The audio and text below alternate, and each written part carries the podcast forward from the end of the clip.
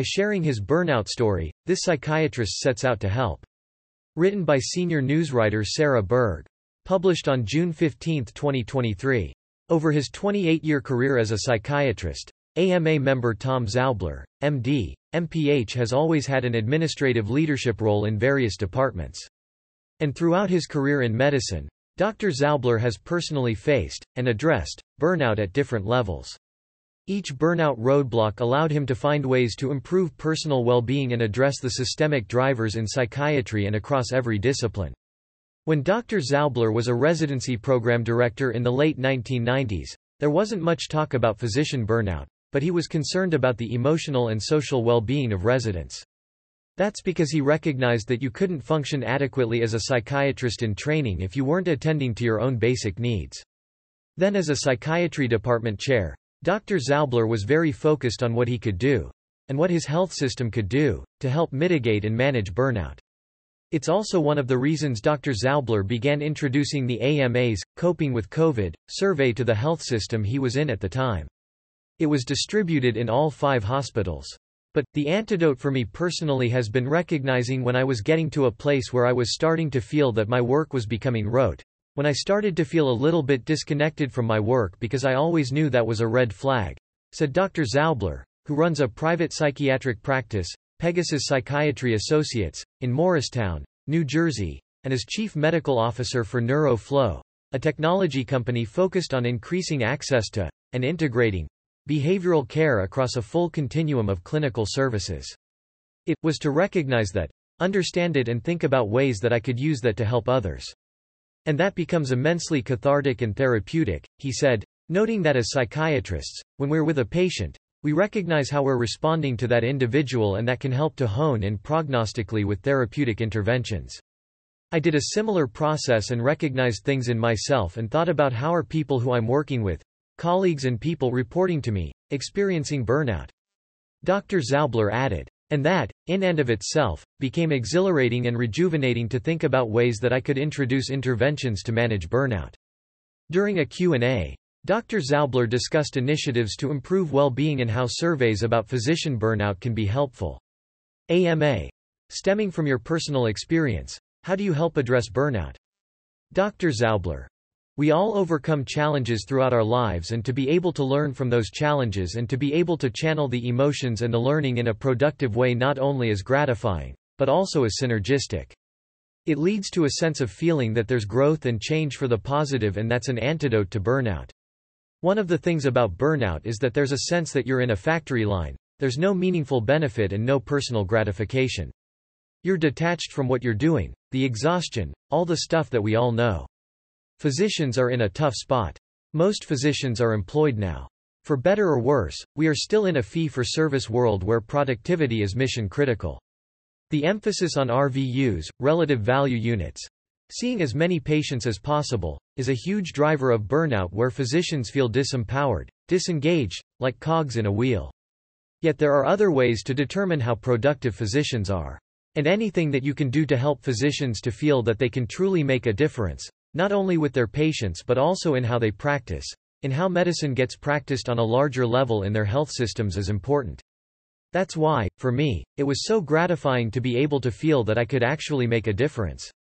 When I went to the AMA to introduce the Coping with COVID survey at my health system, I was exhilarated by that. It was a ton of work I was adding to my workload, but it was a positive stress for me. It was invigorating because I felt that I was engaged in a process that would lead to positive outcomes, and I was really making a difference. I could have sat back and said, I'm a department chair. There are others who have responsibilities for employee wellness across the system, so it is not my role. And that's not the healthiest thing for any of us to feel disempowered, disengaged. But as a population, physicians find themselves in these places where they feel disempowered, where they're not the decision makers. So many forces are at play, and they feel that they're on a treadmill because they have to see patient after patient after patient and they may have some glimpse, if they even have the energy to think about that, of how things can be done better. One of the challenges is helping to empower people. It's super important. If you're going to empower someone, whatever system they are in has to recognize the voice of the physician. That's why the Coping with COVID survey was great because it gave a voice to physicians. And an antidote to burnout is helping people to feel that they can make a difference and have a say in what they're doing and how they're doing. AMA. Is it the system that needs to change rather than relying on the individual? Dr. Zaubler. I'm always a little skeptical when health systems highlight self-care, resilience and the individual things that one can do. There is a role for that. I don't in any way want to suggest that it's not meaningful and important, but it's not enough. It's not sufficient. We have to recognize that our system is designed to function in a certain way. And people talk about the system being broken, and it probably is broken, but it's also purposely designed to function in the way that it does. Healthcare has become highly commoditized and commercialized, sometimes with a blinding focus on a financial margin. So, we have to recognize the forces contributing to this commercialization and address ways to help physicians feel that they are not just commodities in our health systems. And it's not just health systems, it's payers. It's everyone in the healthcare ecosystem that can help to create environments where physicians can make a difference for their patients and have a voice in the way that healthcare gets delivered. That involves structural changes, and it behooves physicians, health systems and payer leadership to work collaboratively with all parties having a seat at the table to facilitate constructive change that, most importantly, will lead to better healthcare for patients. AMA. Does surveying physicians about burnout help? Dr. Zaubler.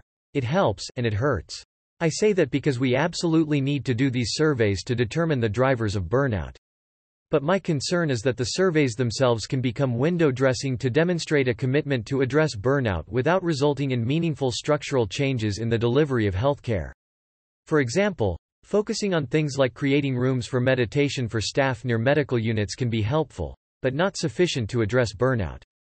A focus on self-care should not eclipse ways to balance productivity with physician satisfaction and robust quality outcomes or provide physicians with a voice in terms of leadership and governance in healthcare systems.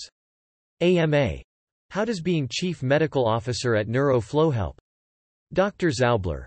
For several reasons, I was drawn to NeuroFlow because it is a brilliant platform leveraging technology to improve access to the right behavioral health care for the right patient at the right time. Access to behavioral health is incredibly limited and untreated psychiatric illness drives increased patient utilization and poor medical and psychiatric outcomes which is a huge source of frustration for physicians in every specialty and contributes to burnout. Well, with NeuroFlow, we have this platform that facilitates the integration of psychiatry and behavioral health into different medical settings in a seamless and automated way that unburdens physicians. Using NeuroFlow's technology to scale population-focused models of behavioral healthcare in primary and specialty care and across the clinical continuum of acuity including care in inpatient units and emergency departments, patients get better psychiatrically and medically, excess utilization of medical services decreases, and physician satisfaction improves immensely. By contributing to the fourth pillar of healthcare, physician satisfaction, NeuroFlow becomes a piece of the puzzle of creating antidotes for burnout.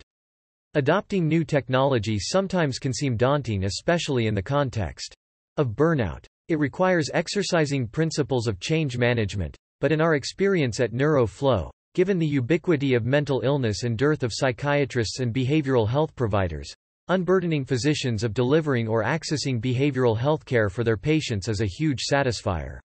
Because NeuroFlow's platform has AI-curated self-care content on resilience and positive psychology, in addition to being a resource for patients, it is used by employee assistance programs as a tool for healthcare to manage burnout.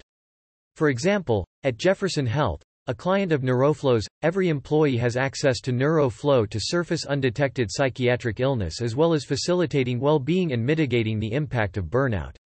AMA. What else is important to know? Dr. Zaubler. It is important to recognize that no one is immune to burnout. I was reminded of that during a recent vacation. It can be challenging for me personally to unplug from work for more than a few days. I took a week off with my kids and went skiing. It was great to get away from work to do something that I love with people whom I love. The message here is we've got to recognize that we all need a break. We all need time to restore and rejuvenate. We need to help physicians to recognize that there are so many reasons to be thoughtful, hopeful and optimistic about the future of medicine. The challenge is, how do you manage the status quo? How do you get physicians to take a step back from the status quo to recognize that? And how do you help them to feel empowered to lead the way to make change? We have to help physicians to recognize their own voice, to recognize their own power. The reality is that health systems cease to exist if physicians are not there and that sometimes get lost. And we have to remind physicians of that and make sure that we have the voice that we need.